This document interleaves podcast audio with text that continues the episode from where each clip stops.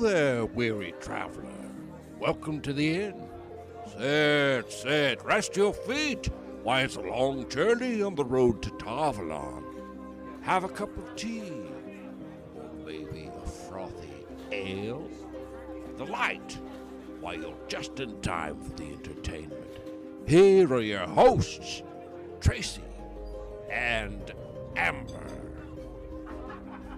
Hello and welcome back. I am here with my good friend Tracy, I'm here with my delightful friend Amber. and this is The Road to Tar Valon. Today, episode 4 Blood feeds blood. Blood calls blood. it's totally that feel. yeah, I love kicking off the episode uh. with a little bit of dark prophecy. yeah. If I recall correctly, straight from The Great Hunt. These are the It is. words that I think mm-hmm. are written in the prison mm-hmm, wall of mm-hmm. Padan Fain. Yes, his apartment, his suite. Sweet at Fal Dara. his suite in Fal Dara. They pulled out all the stops for him. Yeah. Uh, I appreciate this opening scene with Ishant. Well, spoilers, right? We're Right, Full, I mean- full, full, full spoilers. Full spoilers. Full spoilers. It has to be. I mean, we know that he is no longer the Dark One because Right. Moiraine has even said, you know, we didn't seal the Dark when we didn't defeat him. Yep. We let his strongest lieutenant free. Yes. So, Yes. And you know, with this opening and with where Shamael is, and then how everything goes down, this is a seal, right? This is another seal. oh, yeah. I'm not sure if this is like one of the seals or if this is Ishamael actually like breaking down the door of the prison in Shayol Ghul to like release the Mm. other Forsaken. Oh, wow. So, okay, so what I've been kind of contemplating is if the seals, okay, so in the books we have the seals weakening and then we fear like the dark one being set free. If we're going to do like a limited number of Forsaken, do you think that they might attach them? No, that wouldn't make sense to attach them to the sh- to the seals. Cuz then we wouldn't have all of the Forsaken until like the very end of the season. We might get something like him being able to pull them out one by one as they're needed. Yeah. So I think I think that- Because- no, go ahead. Please go ahead. Well, this aligns with the book order for the most part if Mhm. we're discounting Aginor and Balal. Bethamal Bethamal. Yeah. or Balal. is it? Uh, I think it's Bethamal. I think you're right. Okay, in book 1 where they show up at the eye of the world, but Yeah. I mean with with this it works Mm-hmm. pulling Lanfear out. mm-hmm. I do like the visuals quite a bit. mm-hmm. Yeah. You can tell he's like really enjoying this, like Mm. him pulling her through. Like Mhm. he's so relaxed and Mhm. so just kind of like cherishing this moment. Mm-hmm. And again, like I really appreciate this actor just mm-hmm. for Ishamael. Mm-hmm. I don't know how to say his name. Fares. Fares. Mhm. I, I don't know. but it was just a nice scene and it's pulling in some of these darker elements, which Mm-hmm. Makes me really hopeful for some of the bubbles of evil and some of the Mm. stuff like that. Well, and I mean, just to have her like basically dripping blood, like through her hair and that crouched position as she starts to stand up, it's creepy. It is. It is. It's Mhm. not like over the top because if you know, if you go too far into it, it's you get into like B slasher movie. You know what I mean? You really do. and you know what? I remember when this scene would, like came out in like one of the teasers like forever ago. And I think one of the things that I was kind of hoping it would be was that scene in Tel'aran'rhiod where like Rand, I think it's Rand, it's either Rand or Perrin, but like someone in Tel'aran'rhiod has like their skin ripped off of them. And I was like wondering if this was like a, a glimpse into like the potential dark things that can happen in the world of dreams. But uh, you know, I'm fine with the Lanfear resurrection as well too. That's fine. That's fine. Yeah, it, it works. It works. hmm I really liked it. It's a good merging of books to show. Like, You know, okay, I'm so glad you said that. My biggest takeaway from the shows up to this point has been this really kind of amazing blend of taking the source material in all kinds of directions, but also having certain scenes that feel like they came straight from the page. And Yeah. I have just really, like, I feel like that balance is impressive. I know a lot of people were kind of turned off by the first season and the fact that things aren't exactly like the book and things along those lines. But I really hope that maybe some of those people will come back and really appreciate the second season for those moments that feel like they come straight from the page. Like, it's really fun. agreed. So, should we move forward with the next scene with Moiraine? Mm, mm. and Moiraine's sister. What a shocker. Like, we knew that Moiraine's sister was Moiraine's sister because of Mm-hmm. the casting Mm-hmm. leak, I guess. I don't know, the announcement. It wasn't an official announcement, but Information in- was shared. information was shared. But what's interesting about this and what's exciting about this is it's not Moiraine's older sister. It's her Mm-mm. younger sister. So It's her again, younger sister. we're moving forward with on top of this information with showing Liandrin's 80, 90 year old son. Right? Now we have some more imagery to kind of like get it through new viewers' heads. Like, look, these women are not aging at a normal rate. And Mhm. We get more information about this later on, kind of sprinkled in, but Mhm. it's nice to see something like that because this comes up even in the episode watching your loved ones and watching everyone age Mhm. around you changes Mhm. you Yeah. but Liandrin's when she's talking to Nynaeve, Nynaeve. Mm-hmm. Mm-hmm. Yeah. you do get that sense that people kind of lose their humanity. She's telling Mm. Nynaeve, like, do you know how we do it? You find something in your life to hold on to, and then when that's Mm. gone, you find something else. Mm-hmm. And I think this feels like a good way to bring in not only that the White Tower is different because of their political and just Mm. pretty much worldly like domination Mm-hmm. but when you have this group of people this entire like society to themselves who act Mhm. in a certain way who age differently it changes you mhm. and you become Mhm. something a little bit less than your previous self and you can kind of understand why the Aes Sedai are so cavalier about things and Mm. I'm not saying that it's a good thing, but or trying to make Right. an excuse like this is why they act this way. But no. it makes sense. And as a show watcher trying to put my book reader Mm-hmm. eye patch on, like I don't know how to explain that, but it it does a lot of it does a lot of good trying to set the stage for this world. I agree. And if I hadn't read the books, this would make things make sense to me. And Yes. that's what I'm here for. That's what I like to see. That's what I like Yep. to watch. People's mm-hmm. actions and motivations and personalities being what they are because of a reason and it makes sense and it's believable. Yeah. I think it'll help explain their actions a little bit more to viewers, or at least add a layer of nuance to it. Instead of thinking about them like they are normal, quote unquote, normal people of magic. That age slowing is a Mm-hmm. is a two edged sword, I'm sure. Absolutely.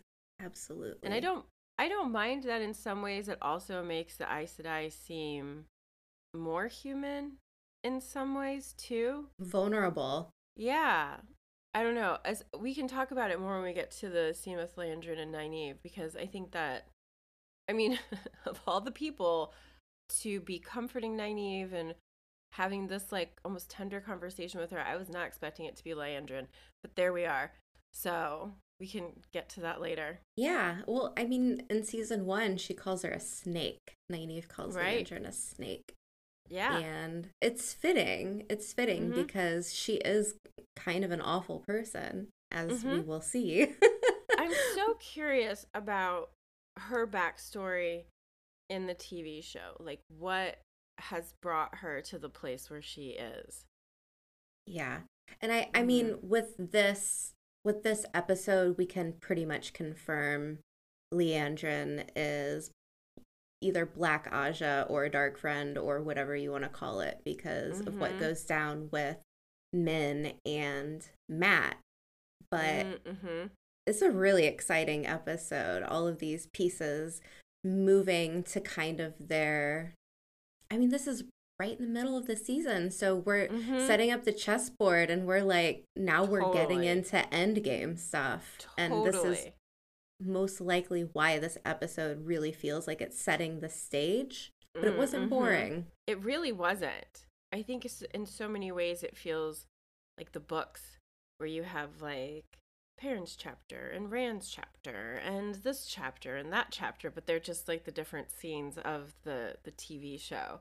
And I mean, I know that's how TV shows work and everything, but to like line it up with the reading of the book in the same way, it just feels kind of I like finding things that overlay in that in that way. Yeah. So just a small note here on this scene with Moiraine and her sister. Yeah. She says it's been decades, Moiraine. Sit. Six. Oh, she says sit. I thought she said six. I think sit. okay, like sit down. Because if they're if they're six decades apart, I feel like she would look a little bit. I mean, the gap between them would be. Well, okay. I now I see what you mean. Now I see what you mean. if it was six decades. Yeah, like like maybe she was still like. If she hasn't know. been home in sixty years, her sister should be dead. You, maybe, yeah, you're right on that as well. Yeah. But sit makes sense too because she's angry and she wants Moiraine to sit down mm-hmm. for tea. Yeah, yeah. And I just, I love the whole look of the set in Cairhien and their Thank estate. You. It's yes. beautiful. The painting of her and her younger sister. Like it, it just really, it, it felt like we have Moiraine Sedai, who is, you know, single focused. She's mm-hmm. Just she can't be she can't be brought down to the real world almost. She's got blinders Mm-mm. on. And for her mm-hmm. to have mm-hmm. this for her to have just this little moment where she's sitting and looking at an old dollhouse and i think mm. she opens up a cigar case or maybe that's, that's like a like. two rivers tobacco maybe it's like Ooh. something a nod to the two rivers fun but just this whole setup with her room and like ripping off the um this like, like blanket that's covering the mirrors and yeah, mm-hmm. it's just it's cool to see her have a second of recognition mm-hmm. of who she is and where she's from because mm-hmm. we don't mm-hmm. get that with Moiraine in the books. Mm-mm. And unless no. unless you're reading New Spring, you get it like a, a, younger a younger side of her, but she doesn't go home in the books Mm-mm. and no. We've questioned whether she would ever do that and our mm-hmm. our immediate response is no. Moiraine would never mm-hmm. go back to Cairhien. And That's just not yeah. in her. And mm-hmm. in this context, it's not in her. We see clear as day that this isn't somewhere that she wants to be. She's not here to reminisce about the past and make small talk. Mm-hmm. She's there to mm-hmm. get her things, get she needs wine to go uh, schmooze Logain. right, but right, right. It seems like that's just what she was there for wine and then going out the door. So it, mm-hmm. it makes sense. Again, like check another, you know, tick off my list. Like that, it works. It works. Yeah, I like it as well. There's like a drop later on where Moiraine's sister says that her son is marrying the queen. Her little, her little sister I have a feeling is going to be like far more than like we necessarily think of her at the beginning. Their character development this season, I feel, has been really good. Yeah, it gives a lot for Moiraine to do and for Rosamund Pike to act. You know, it's Mm-hmm. it's a good scene. It's a good plot point for these Mhm. women. I like it. Yeah. And like you said, sets. Sets on this one for me and costumes. The I love Cairhienin sets style. are so cool. They are so good. So good for I love- everyone who was like, "Man, I don't know if the sets look very good from the trailer." But I- I have I think they look pretty good. Mm-hmm. Yeah, I'm doing like my the- high voice. so I think the next part is where Rand and I mean if we're good for moving on to the next part. Yes, yes. Okay. So I think like the next part is Rand is cleaning up the burned inn and Selene is like, "Oh, it's my fault. I didn't snuff the candles or whatever it is that she says." Mm-hmm. Yeah. How nice of her to try to take the blame off his shoulders, I guess. I guess. I guess. I don't know. I just don't even know. it's I mean, their relationship is what it is, right? Like we know we know good way of who putting it. Is. We know Mhm. what she's all about. So it's Mhm. easy to kind of just be like, all right. But I do think it's interesting that she's like, oh, my family has a cabin in Kinslayer's Dagger. Let's go. Mm-hmm. And okay, Ken. Um, but- there's something interesting about it being in Kinslayer's Dagger. I love Mhm. that. It's almost like she's bringing him somewhere to where she thinks he can connect with, if that makes Mhm. sense. Yeah, it does. And maybe she's hoping to see something in him recognize this place. Mm-hmm. So, yeah. Do you want to talk about? I mean, we don't have to, but the wig that Natasha O'Keeffe is wearing, it seems like a bit much. I think it's fine. I think it's fine. I think that the problem with wigs is that most of the time they look like wigs. It, to Yeah. me, it's just to me specifically because I worked with wigs for about a Right. decade. Mhm. And I know how hard it is for for them to sometimes fit on some Mhm. people. Like I have a really teeny tiny little head. So like if I wear a wig, it's huge. It's huge. Mm. Like if I if I wear like a baseball hat, I'm Mhm. buying a children's size. That's how tiny Mm. my head is. So you have that issue some of the times with people. And also, if you know what their normal hair looks like. So, for example, Rosamund Pike has very, you know, it looks like fine, but a lot of hair. And it's Mhm. lighter. So when she throws Mhm. on a darker wig that is that has a lot of hair to Mhm. someone who follows her and knows what she looks like, you know that's not her hair, right? right. But with yeah. Natasha's hair, she's she has dark hair. I just Mhm. think that it was a it was a maybe a little bit not quite fitting right, but I don't know. I think it's fine. I think it's okay. it's fine, but to me, it looks like it could be like a pound or two lighter. Like it just feels like so much hair, and I'm like, I get it, I get it. Lanfear slash Selene has long, thick, perfect hair. We get it. You guys made that happen, but it just feels like a bit much to me. yeah, and she never I mean, wears. No, she does wear it back that one time in the Cairhien Palace. Yeah, but it would be nearly impossible to have someone already have the hair that they're looking Oh, for yeah, for yeah. Lanfear. Like growing your For hair sure. out that long, you can't do that in a year, forever. even two Right. years. So yeah, no. there's only one option, and that's either a Mhm. wig or extensions. And sometimes Mhm. extensions can be damaging. So, like, you don't want to put that on your actress. Right, yeah.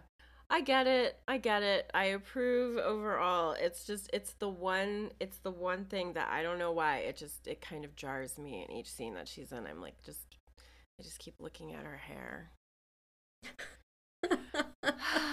yep, that's me. Yeah. so, to, Ta- to Tar Valon we go. Ooh. I mean, yes. Yeah. Like speaking of scenes and sets and everything, I mean, I know Nynaeve is in a rough spot, but her new room is really cool.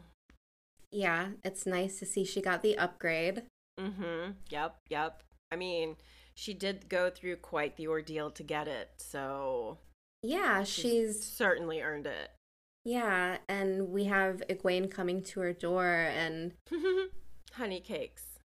Yeah, got Nynaeve cakes. is standoffish, but at the same time, Egwene doesn't realize what she just went through.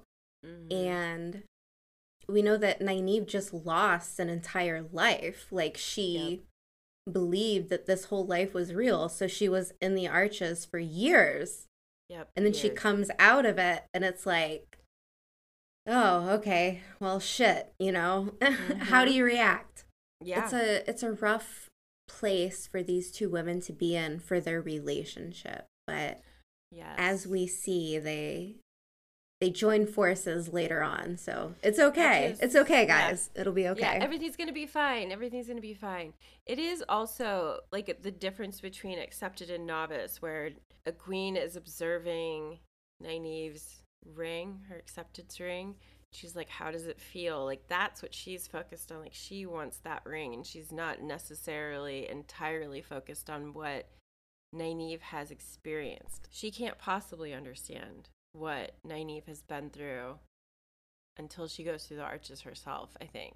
yeah. And that hug, where like Nynaeve's hands just start to come up to like hug Egwene after Egwene's been holding her, like the emotion in that scene is really well done. Yeah, because Egwene is saying, you know, it wasn't real. Don't worry, it wasn't real. And that's heart wrenching to Nynaeve. Yeah. That's Yeah. like saying all of these things that you cared about in there don't Yep. matter. Yep. But yeah. Egwene can't possibly know that she's saying the wrong thing in this moment. So. And I mean the Aes Sedai are no guide either. Like they're like just just forget that it happened, move Mhm. on, and encourage other people to forget that it happened and move on. So I think she's kind of following the example of the tower. Poor thing. yeah. We move to Alanna and her warders who are having like a very communal living situation. Cute, cute, cute. Did you not want to be there? I was like, I want to hang out there. I want the outfits. I want the sandals. I want the banter. It was really fun. No, I am an introvert. That looked exhausting. I mean, I also like land on the introvert scale, but when it comes to like family meal stuff like that, I love that. yeah, it's it's nice.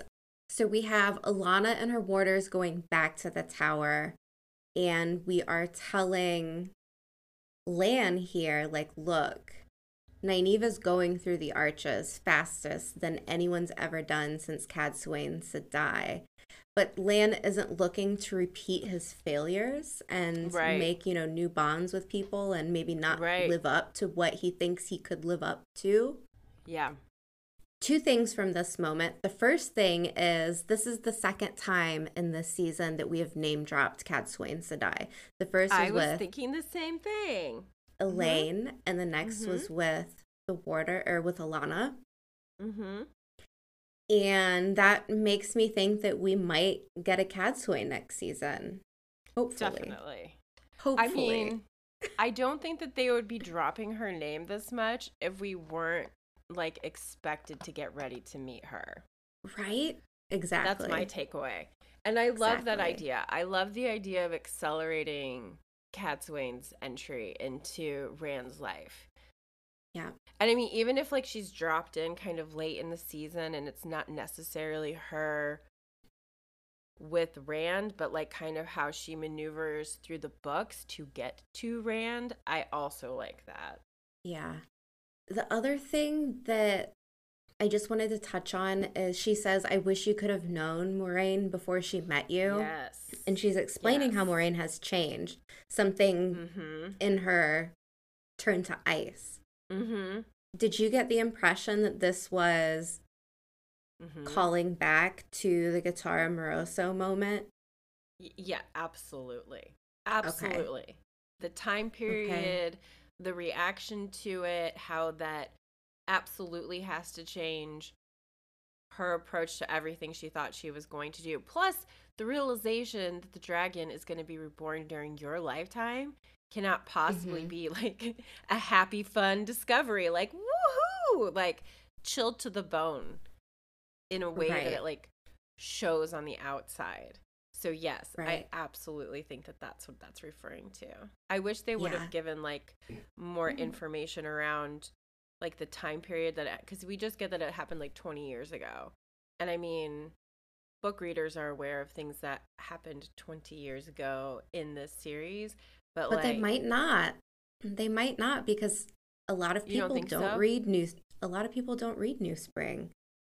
that's So- true i guess i was thinking about like the aiel war like being 20 years ago and like other little things that get dropped in i think new spring does the best of like really drawing out what that plot line looks like but little pieces of it get dropped throughout the series too i think Yeah. But yeah, they might not either. You're absolutely right. Yeah, and for people who haven't read the books that are listening to this, if we go back to the time before Moiraine met Lan, there was an Aes Sedai who had a prophecy in front of Moiraine and Siuan Sanche.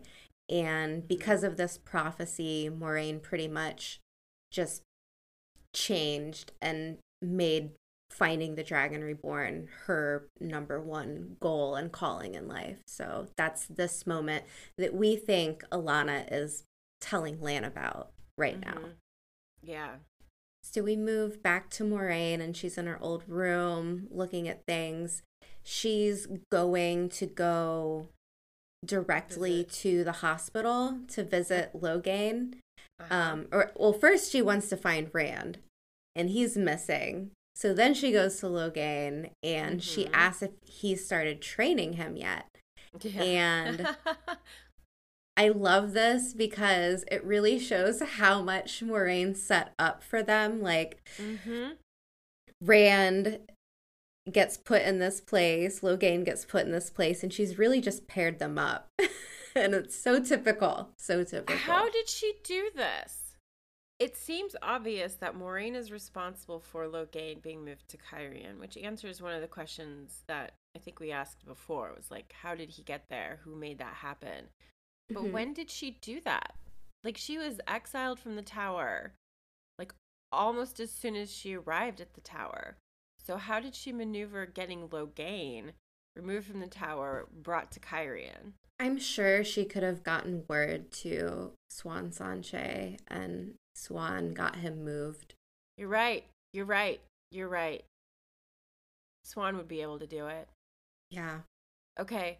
That I can buy that. I can buy that. Thanks. Cuz I was like I just don't know how she did it. And how would she know that she was going to be in Cairhien? Mhm. How did she know Rand was going to land in Cairhien? Like there are a lot of ifs behind this. Even if it does feel as though like she's pulled all of these strings together, and now she's standing with like the key to Logain. Like I'm going to tempt you with releasing yourself from this life you live if you help me. yeah. What an offer. So we move back to the White Tower and we have a scene with Egwene and Elayne. And Egwene is talking about Nynaeve and saying something's changed between us. Yeah. And I think Elayne is like, well, yeah. Right? She's like Things have "Duh." changed. Status. but they're just they're cute. I I love any scene with Elayne in it. Really, really, she is just. Ugh, I can't wait to get to the next few like episodes because mhm. I feel like she's so important, and I feel like she's just kind of been Oh put my on gosh. the back burner so far in the first Yeah. four episodes. They're teasing us. Like Yeah, absolutely. yeah, audiences who don't know Elayne's story are just like, okay, the daughter heir of Andor. By the end of the season, I think they're all going to be like hardcore Elayne fans. Like just thinking of what Elayne has to do, what she's going to go through. I am excited. I can't wait to get to the Falme scenes. Agreed. Mm. We have Nynaeve in the warder yard, and she's like catnip to these young warders in training. Right? Right. She Everybody and that dude is like, hey, hi, hi, I can train with you. Need a warder? I hope you don't choose Need red, by the way. Please don't choose Need red. a warder? Wink, wink. subtle, subtle, subtle, my guy. And then Liandrin's in the it. background and gets a note. What do you think the note was about? Do you think it was men or Oh, I think it's the news that she takes to Leane later.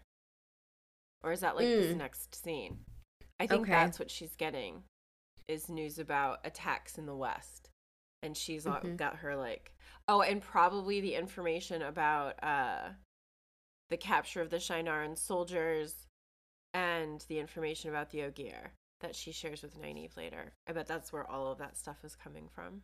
it just seems like an odd choice for the red Ajah to be like all eyes and ears up in here. I would love like the news aspect to be coming through like the blue Ajah pipeline because I suddenly had like the the ding ding ding ding like the typing like quick news flash swirling newspaper thing happen inside my head as we're talking about like the blue Ajah pipeline of news. Little Yeah. novices fluttering everywhere with fedoras and notes in there. No, that wouldn't really. yeah. But Liandrin says if she falls, you'll fall with her and Mhm. girl that that's a threat. That is a threat. It sure is. It sure is. More on that later. there are definitely some moments that feel foreshadowy. Like, is this wishful thinking or?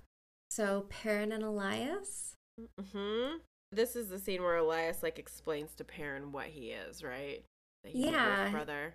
Yeah, he's like, I am them, and so are you. And Perrin's Mhm. like, I'm gonna turn into a wolf, and he's like, No, you idiot. Truth. I love his reaction though. I I love I love how they send the images. I love how they have done it in the show. I couldn't ask for anything more. I think Mm-hmm. it makes perfect sense visually to do it this way. I loved the buck and Mm-hmm. yeah, and we get like more background too. He's saying, you know, we saved you and that girl from the white cloaks. And by the way, Right. Perrin, you've been sending images of your mate that you lost every night when you sleep. We all see her. I'm like, uh and then like that's another little point for Perrin and Hopper to bond Mhm, because Hopper mhm. lost his mate and uh, Hopper. Yes. Yes. The whole like I'm the not that- ready for Hopper. I'm not ready for it. No. But I loved, loved, loved the way that Hopper shared his name with Perrin. So that cute. Was so cute. It was so. This is one of those moments that feels like it's right from the books. Like, how else would you, would you kind of see that, like in a visual way, unless it's kind of done the way that they've done it in the show? I think it's been visualized really, really well. I just it's wanted to be the person on set, like dangling the treats to make Hopper hop. I want that job, please. You could be a wolf wrangler Yes. and Yes. treat giver. That sounds that you know what? That actually sounds like a really good profession for you. You could be introverted and hang out with wolves. Be amazing. I don't think the dog for the show was a real wolf, but it was a little too small for that, maybe. You know what? I don't tiny know. hopper. Like, aren't there are different variations of wolves, right? Like smaller wolves than other wolves. I don't know anything about wolves. they're I'm- pretty big. Like they're Okay. they're pretty big. But I love how when he gets the image of Hopper, he's like, "Oh, his name's Hopper," and Mhm. Elyas is like, "Ah, close, enough." Close enough, man. You're catching on. You'll get there. Imagine if he said Jumper. the book fans would be like, "This is bullshit." That would be it. Everyone would be leaving.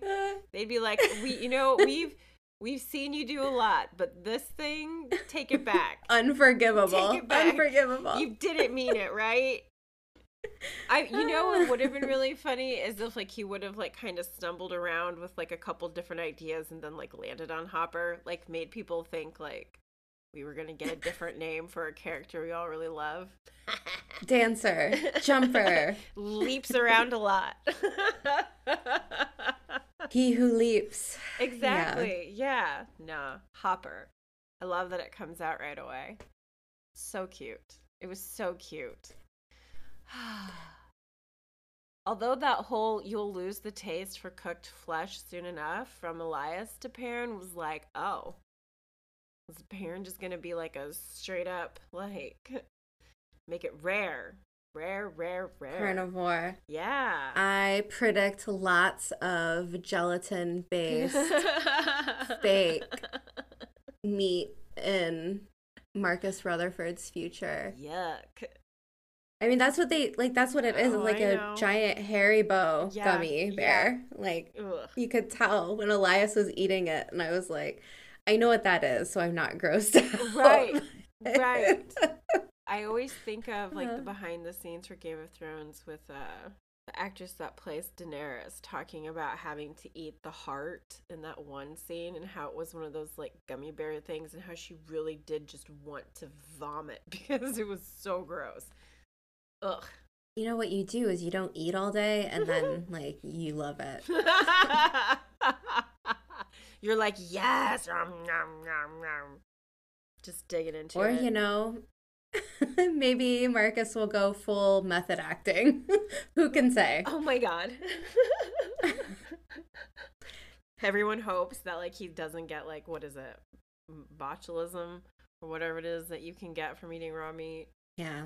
So we go back to Lan in the Waters, and the overall point of this scene is to kind of show that Lan can find his way back to Moiraine. Yeah. And he's considering that. Seems like that's what he's deciding. He's not going to kill himself. He's going to be all right. Yeah. So- Hooray! Flash forward to Moiraine and Cairhien, and Rand's inn has burnt down. Then we move back to Rand and Selene, and she talks about her former lover and Which is always cool when you're with your current lover. Everyone knows that. Right. okay. oh but she talks about him being powerful and Mhm, confident but mhm, arrogant mhm. and then we have the lines from rand up here the world looks like it still fits together i can believe that it's not broken Mm, and i felt like that was a really good line considering what the dragon did right? And where they're standing. yeah Yeah. It's definitely one of those more uh more layered scenes with lots to think about. Like what kinds of information is Selene actually dropping here for Rand and this world that we're in. Like Verin's statement, the world has never like healed from the breaking. so mat and min this was a nice little scene fun. Fun. I found myself getting really upset at Really? Min in this scene. Oh, yeah. tell me Oh why. yeah. I think I know why, but I want to hear what you're going to say. Well, when this is being set up, Uh-huh. she's getting him drunk Mhm. covertly, Mhm. and then she goes to ask for a room in the attic, and Mhm. she's meeting someone. I'm like, man, are they making Min a dark friend? I asked the same Turns question. out no. Okay. The answer is no. But Really, not even unwillingly? she didn't know because when it's revealed that so if we go to the end scene Mhm. with Min, her last scene in this episode, Mhm. it looks like she's dreaming with all of her aunts around her, her aunties, and then we have Ishamael like bust through her dream or whatever it is, and he's like, "Hey, you know, no one escapes." Oh no no no! Her aunties say no one escapes their fate, but then Right. Ishamael comes in, and he's like, Hey, I'm here and I'll go ahead and take away your visions.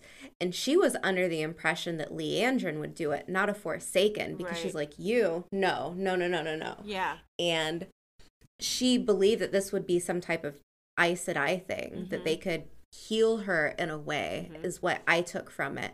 But up until that point, until this line was given, I was like, oh my gosh, Min's a dark friend. Mhm. Min's working with Liandrin. hmm And no, like she's doing this because for one, she doesn't really know Mat. Like she might know of him because of who he was with, his right. friends. Yeah.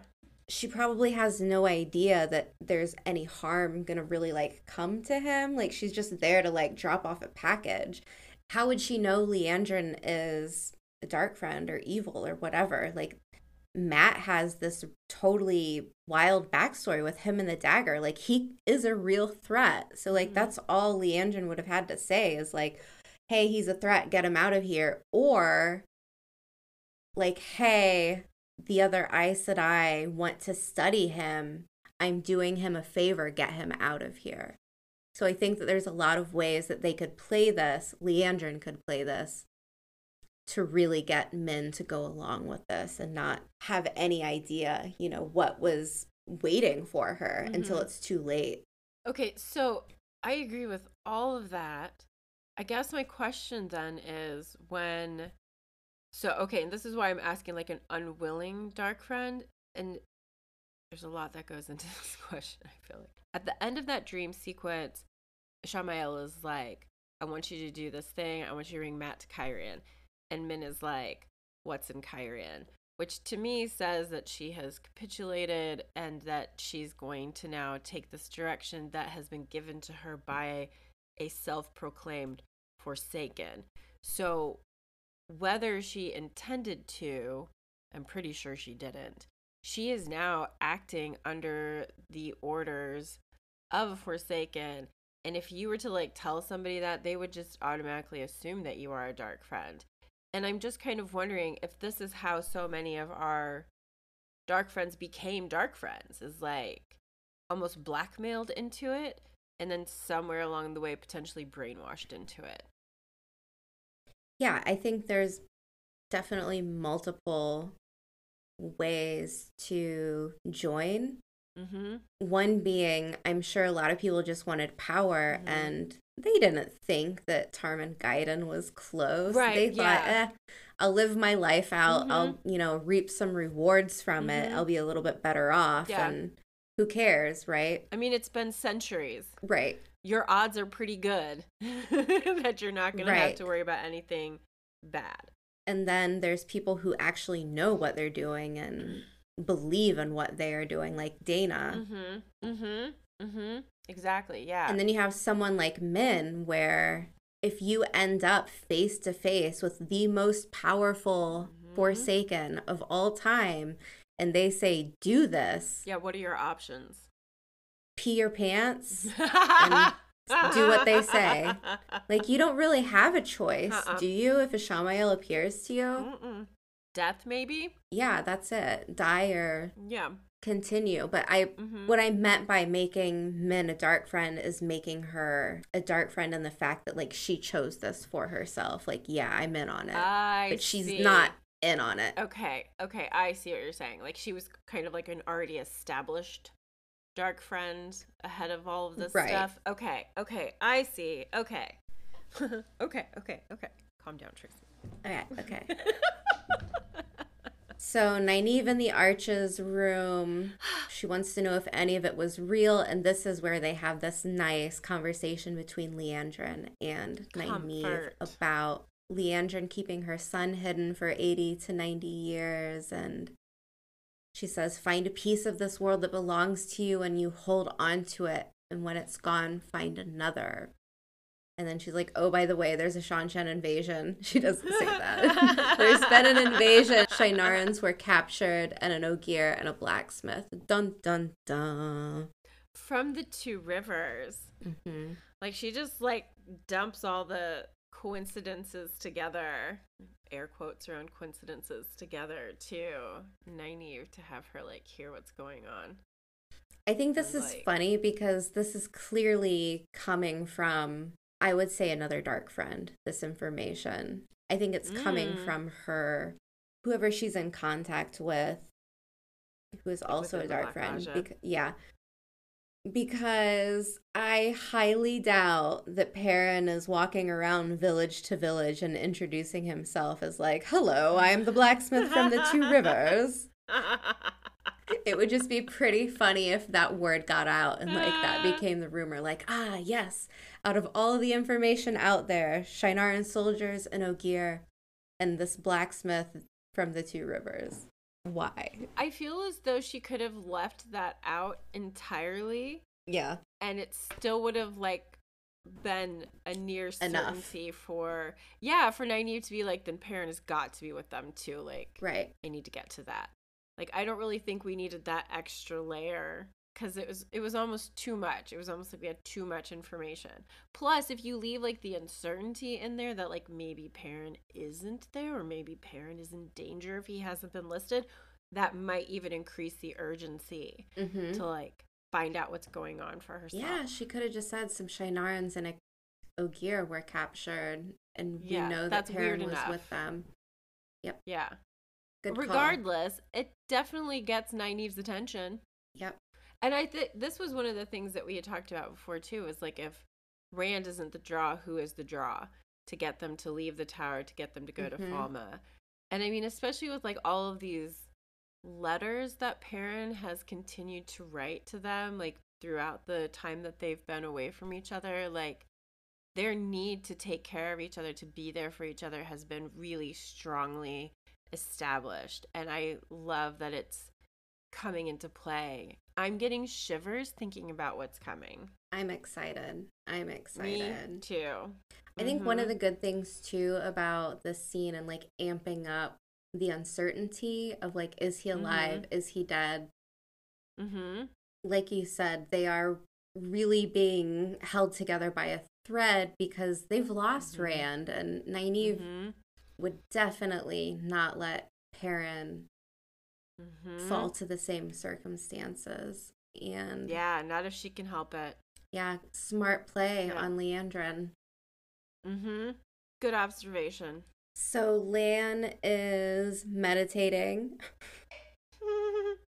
Uh, we get a little bit more about the warder Aes Sedai dynamic. mhm. Alanna receives a letter. and it was really interesting. Like, as she opens this letter, you can hear Ishamael's voice in the background speaking the Mm, old mhm. tongue. And you hear the words Lanfear. And Mhm. again, I just want to point out that some of these actors, like the man that plays Ishamael or the man that played Lews Therin, love their portrayal of the old tongue and using kind of Mhm. like just they're creating such a rich story and it sounds even cooler Mhm. because Fares Fares has a natural accent from where he's from Mhm. and to my Mhm. American ears it just makes the old tongue sound that much cooler. Agreed. Okay, so wait, does Alanna receive a letter or like I thought that they pulled this from Lan's saddlebags? Like isn't this the letter that Lan took from Moiraine? It could be, but I don't know why Alanna would be rifling through Lan's saddlebags. She wasn't. It was Ihvon, I think it was Maksim. one of the warders. Well, what was Yeah. he doing? My assumption is keeping an eye on him, considering what he's going through, and trying to, like, this would be what I would think their reasoning would be trying to make sure that there isn't anything that they're unaware of that might indicate that Lan is in more danger than they think he is. That was my kind hearted assumption in that moment. But I thought that they were snooping. I assumed that it was word from Moiraine from Cairhien about. Nope, that wouldn't make sense because I'm gonna have to watch this again because either Alanna informed Moiraine or Moiraine informed Alanna, but I don't know why Alanna would have that information unless it was sent anonymously via someone like Verin. Hmm. I don't know. I don't know. I'm unclear. But yeah, that does make sense if it was Lan taking it. But it doesn't make sense that Lan would take it and not read it. so Oh no, he he had.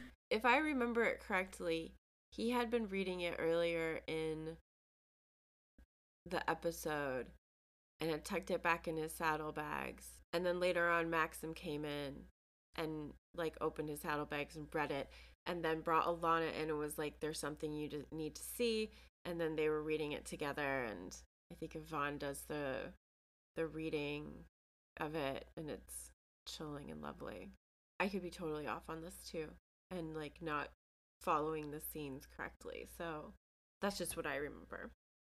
okay. So either way, now they know. Yeah, either way, they've got this information, and it is obviously very upsetting for them. Maksim looks like he might cry. It is interesting that Maksim has this well whoever whoever dictates it, like whoever's reading it, Ihvon. Isn't it Ihvon? Mm-hmm. I like that he's had, you know, he can dictate dark prophecy. Mm-hmm. Yeah, really well read. It was good. I just mean like he has the uh, knowledge to be able to do that. That would make him a very desirable warder, in my opinion. Mm-hmm. So uh, we move forward to Moiraine and Anvaere, her sister. Obviously, their relationship is stressed. Very. And her sister is like, Look, my son is going to marry the queen. And by the way, Mm-hmm. I control all of your eyes and ears now. So the guards you Mhm. talk to, everyone, they're pretty much on my payroll. You're going to have tea with me right now if you want answers. well played. Well played. We're having tea, damn it. I I We're almost having tea. I almost feel sorry for her son who's going to marry the queen because his mother is a Right. force to be reckoned with. If you thought Moiraine No kidding. Was a force to be reckoned with, the whole family. Right? right. I'm quite I'm quite pleased again, really good character development on this part because we get like the whole Damodred name being mud and like the things that she had to go through and now here she is and her son's going to marry the queen like up down up and she's like you are not going to mess with that. I control it all. You have to ask me and have tea. Yeah, I'm curious now if they are going to make Barthanas Moiraine's nephew, Oh wow. which would mean getting rid of Galdrian, Yes. Which hurts my heart because Tom doing a little assassination on royalty really gets me going. That's such a fun plot.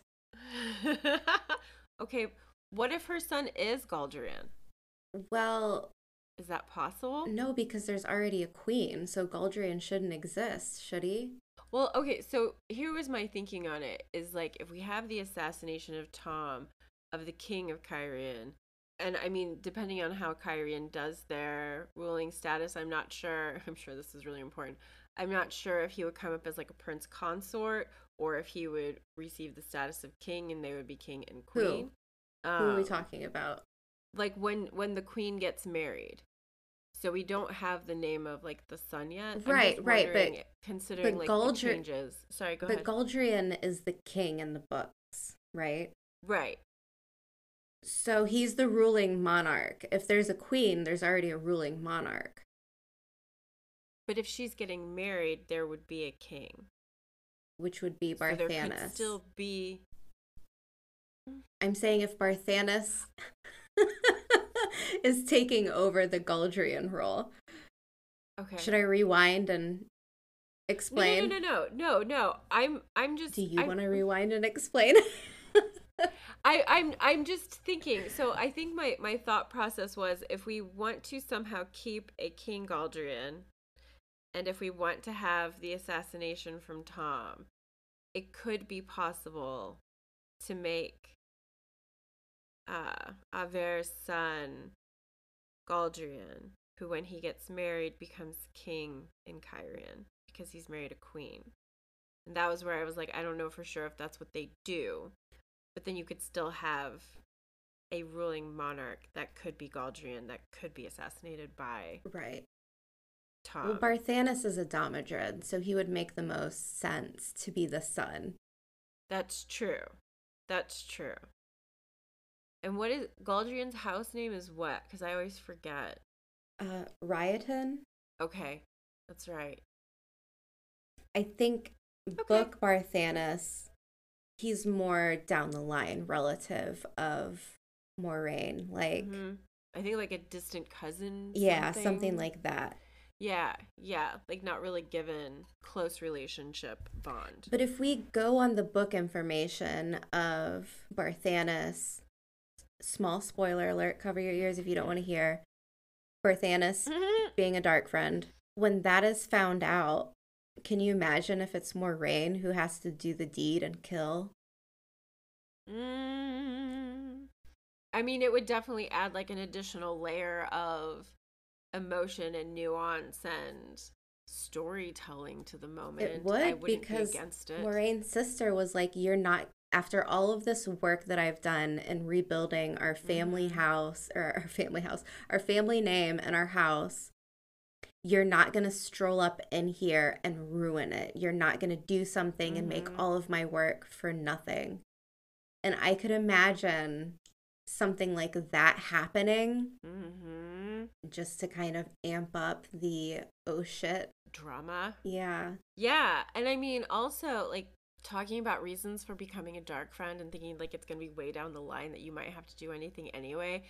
Like maybe this Barthanas is a dark friend for power and not as much of a dark friend for like the sake of being a dark friend. Right. Right. So it's possible, especially when like Avera's talking about what she's had to go through to get to this point where her son is going to marry into the ruling house. What? Ooh. What if her sister is the dark friend? And that's how she's got things in control and fixed the family name. That's how she came back into power. What if that? That would be a really good twist. It would. It would. I'm just like I'm pondering it because I'm like like this is so silly, but I like her already and I would love to like just have her be in this position because she has all grit and determination and no one's going to help her, not even the dark one. Simultaneously, it would be really fun if that's I mean as far as like storytelling goes, if that's the direction they take. Yeah. They have a lot of opportunities with this family to really throw in a curveball. Mhm. So I'm excited to see what Mhm. comes of it. Mhm. Speaking of Cairhien, Mhm. what Mhm. is waiting for Mat and Cairhien? That seems really weird that Min and Ishamael talk about Mm. taking Mat to Cairhien. I'm going to guess this is based off of the trailer where Mat's like sitting across from the dagger and he's like pushing himself away from it. Padan Fain, maybe? Maybe the dagger. Hmm. And I'm also wondering, like, is this where Rand and Mat are going to start traveling together again? that would be cool. It would be like Mat and Rand are together traveling from Cairhien Ooh. to Falmouth in the books. Ooh. Yes, what are you oohing? I want to know. Well, this could be the convergence point for Mhm. everyone except for the women. That's what I'm thinking. Lan hears the dark Mhm. prophecy. He runs to Cairhien. Yep. Mat shows up because he's awaiting his fate. Mm-hmm. We're going to have whatever's going on with Moiraine and her sister and Barthanas and the queen. Like, there's going to be a cool, Mm-hmm. cool Cairhien plot next episode, I mhm. bet. Mm. Do you think we're gonna get a royal wedding? You know, Tracy, What? I fucking hope so. I hope that so. That would be so Wouldn't good. that be cool? We haven't gotten. I mean, think about just We're going a mile a minute. Tiny. I would just. It would be so cool. that one scene, that one Cairhien and nobility scene, the costumes, the setting, everything. If they did that for just one scene, for like the small party moment, could you imagine a royal wedding? right, right. That'd be cool. There's They'll probably do it off scene. no, I hope not. I hope not. I hope not. Because we haven't gotten very much of the Daes Dae'mar either, except for these small Right. moments Ooh, at the yeah. party. So we've got to work that Yeah. in somewhere, and everyone's going to have to converge somewhere. And I think, Rand's gonna go and Mat's gonna have to play his servant at the royal wedding. I don't know, maybe. He's got the wardrobe for it. They don't even have to give him anything new because they haven't. Just be Rand's servant, just like in the books. I mean, we know Barthanes' cast. We haven't seen him yet. We will have to get more from this story. And Mhm. from behind the scenes stuff, we know that Rand, Moiraine, and Lan are at least traveling together. We don't know if Yeah. Mat is a part of that, but Mhm. it would make sense if it's somehow they Mhm. cross paths and they all go to Falme together. But I could see Mhm. Mhm. Lan needing to get this dark. No, Moiraine already knows about the prophecy. She already knows about Mhm. Lanfear. But I could see Lan getting to her to make sure that she's not in trouble. Yeah, and being like, I, I, we should be together. Yeah. It's Yeah. exciting. It is exciting. It's exciting. Do you think? Okay, so if Mat's gonna be in Cairhien and Rand's in Cairhien, Moiraine and Leanna are in Cairhien, is there a possibility of portal stone action outside of Cairhien? I do. Because in that earlier episode with Min, she sees Mat killing Rand. Mhm. And I don't think that there's any way that you can work that scene in somewhere without it being like a mask of mirrors type scenario where like someone's playing right, Rand. Right. But I don't know. Mhm. I feel like Portal Stone or some like plot that's playing the Portal Stone plot so we don't have to have like the actual Mhm. Portal Stone. But something like that Mm. would make sense. I agree. It's hopeful. It's hopeful. Yeah. In so many ways this is still robert jordan's way of putting a story together is like laying all these lines out and then weaving them all together towards the end for this just like fantastic finale robert jordan finales are so good i enjoy them and i'm really curious to see what they're going to do with this one Agreed. Agreed. yeah So this is my pretty much my only complaint with this episode. mm-hmm I'm still unsure of what Ishamael is doing with Mat, with Mhm. Perrin, and like letting them go. You know, he has Mat right there in the inn, in the tavern. What does he want with them? He's not killing them. What is he doing with them? He let Mm. Perrin escape. I want to know what his end game is. Yeah. I'm thinking about it in book terms too. Ishamael's goal is not necessarily killing Rand, at least. Perrin and Mat, he seems to have less of an attachment to keeping alive. But for Rand, it seems like he'd rather like kind of switch him and have him be on his team as opposed to killing him. Right. So maybe leaving Perrin and Mat alive, like because they're ta'veren, would pose as like a, a draw for Rand to pull Rand where Shamael wants to be in a way that like is most efficient for him, if that makes sense. Yeah, no, that does make sense. I'm just trying to understand. Ishamael doesn't need Mat and Perrin. He needs Rand. Mm-mm. And if you Mhm. take out the strongest ta'veren of all time, that helps the Dark One immensely, you know?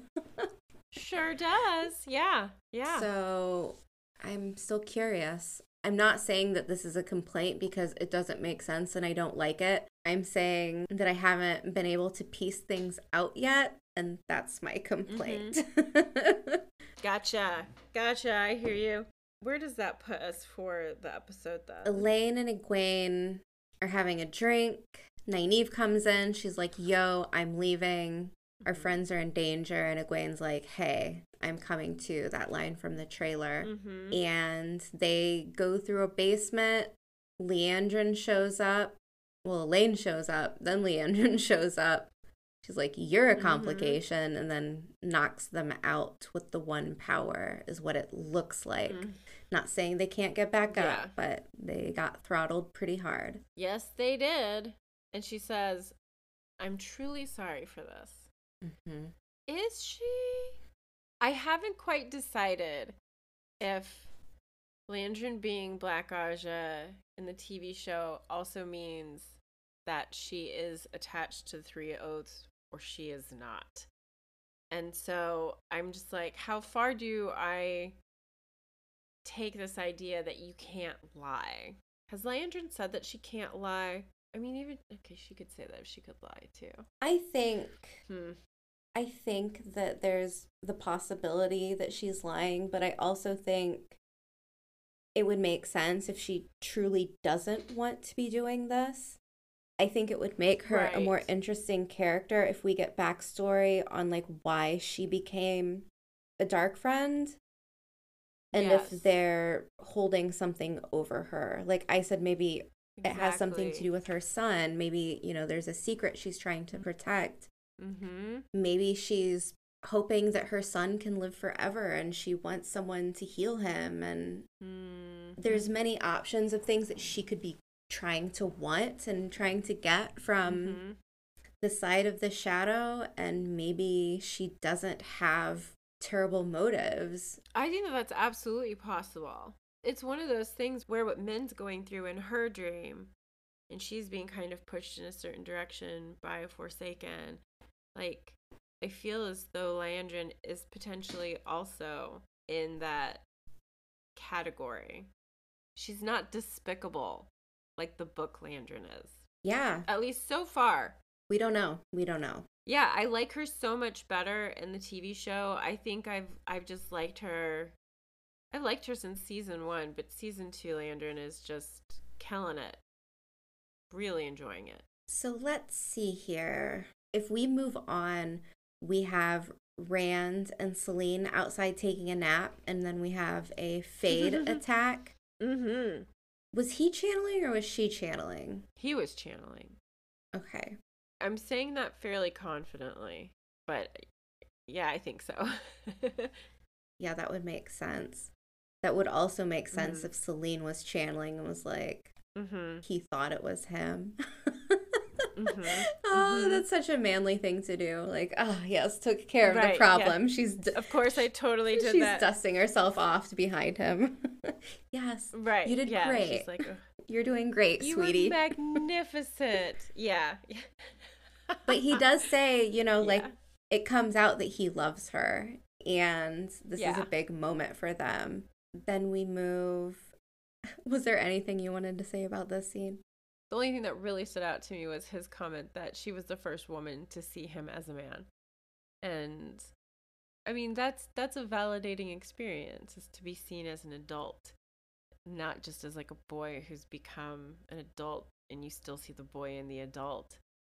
So, like part of it is nice. Part of it feels kind of creepy too. I don't know. I still haven't quite decided how I feel about this whole Selene Rand thing. I need to think about it more. okay. We move to Alanna. Prophecy in the old tongue about Lanfear. The seal is broken. She's in our world again. hmm Then we move to Rand and Selene getting busy. And this is my biggest question for this episode. She's hmm sitting on top of him and she's like, I have to tell you something. hmm I'm a monster too. And she's referring back to him, you Mhm. know, being a channeler, him thinking he's a monster. She says, I'm a monster too. hmm And she does what? She like shimmers? What is happening? I don't know. I cannot figure Couldn't out tell. what she was about to do. And I'm Right. I'm so annoyed. Is this was she going to reveal her true form? What like was she using Mask of Mirrors? Was the Selene that we've seen not how she really Not looks? Yeah. I don't know because I have the same questions. I went back and I watched that scene kind of on repeat for a little bit because it just Like it looks as though her body is changing somehow, Mhm. but I can't tell if it's like a CG effect or if it's just how she's like moving her body and the angle of the camera and whatnot. Like, is she about to channel? Is she channeling and we can't see it? Which would be weird because it seems as though so far we can always see it when someone is channeling. So I don't I don't know. I honestly don't know. I think we might get another look of Lanfear. We might have another potential actress, Oh, interesting. Another actress. right? Hmm. That would be wild. Right? That would be wild. I wouldn't hate that. Yeah, it would be like totally in line with Lanfear as a character as we know her. hmm Because Selene makes her, Lanfear makes herself look younger with Selene. Right. They don't have to change actress or change how she looks. No, but it sure seemed like they were leaning towards that. I mean, I can't imagine that Lanfear being Lanfear, like she was gonna change into like the goopy blood version of herself from the beginning of the episode, just to be like, I can be gross and creepy too. Right. I don't think that's the direction that they're gonna take with that. Like, if anything, I think Lanfear likes to overawe with like, I mean, especially book Lanfear with her beauty, with her looks. Like, that's a big thing for her. Agreed. We will have to wait and find out. Yeah, but Moiraine coming in and stabbing her and then slitting her throat and then just tossing her body off the bed. I just okay. If she can't, Moiraine I says he's like, "You killed her," and she's like, "Trust me, I can't kill her." Nope.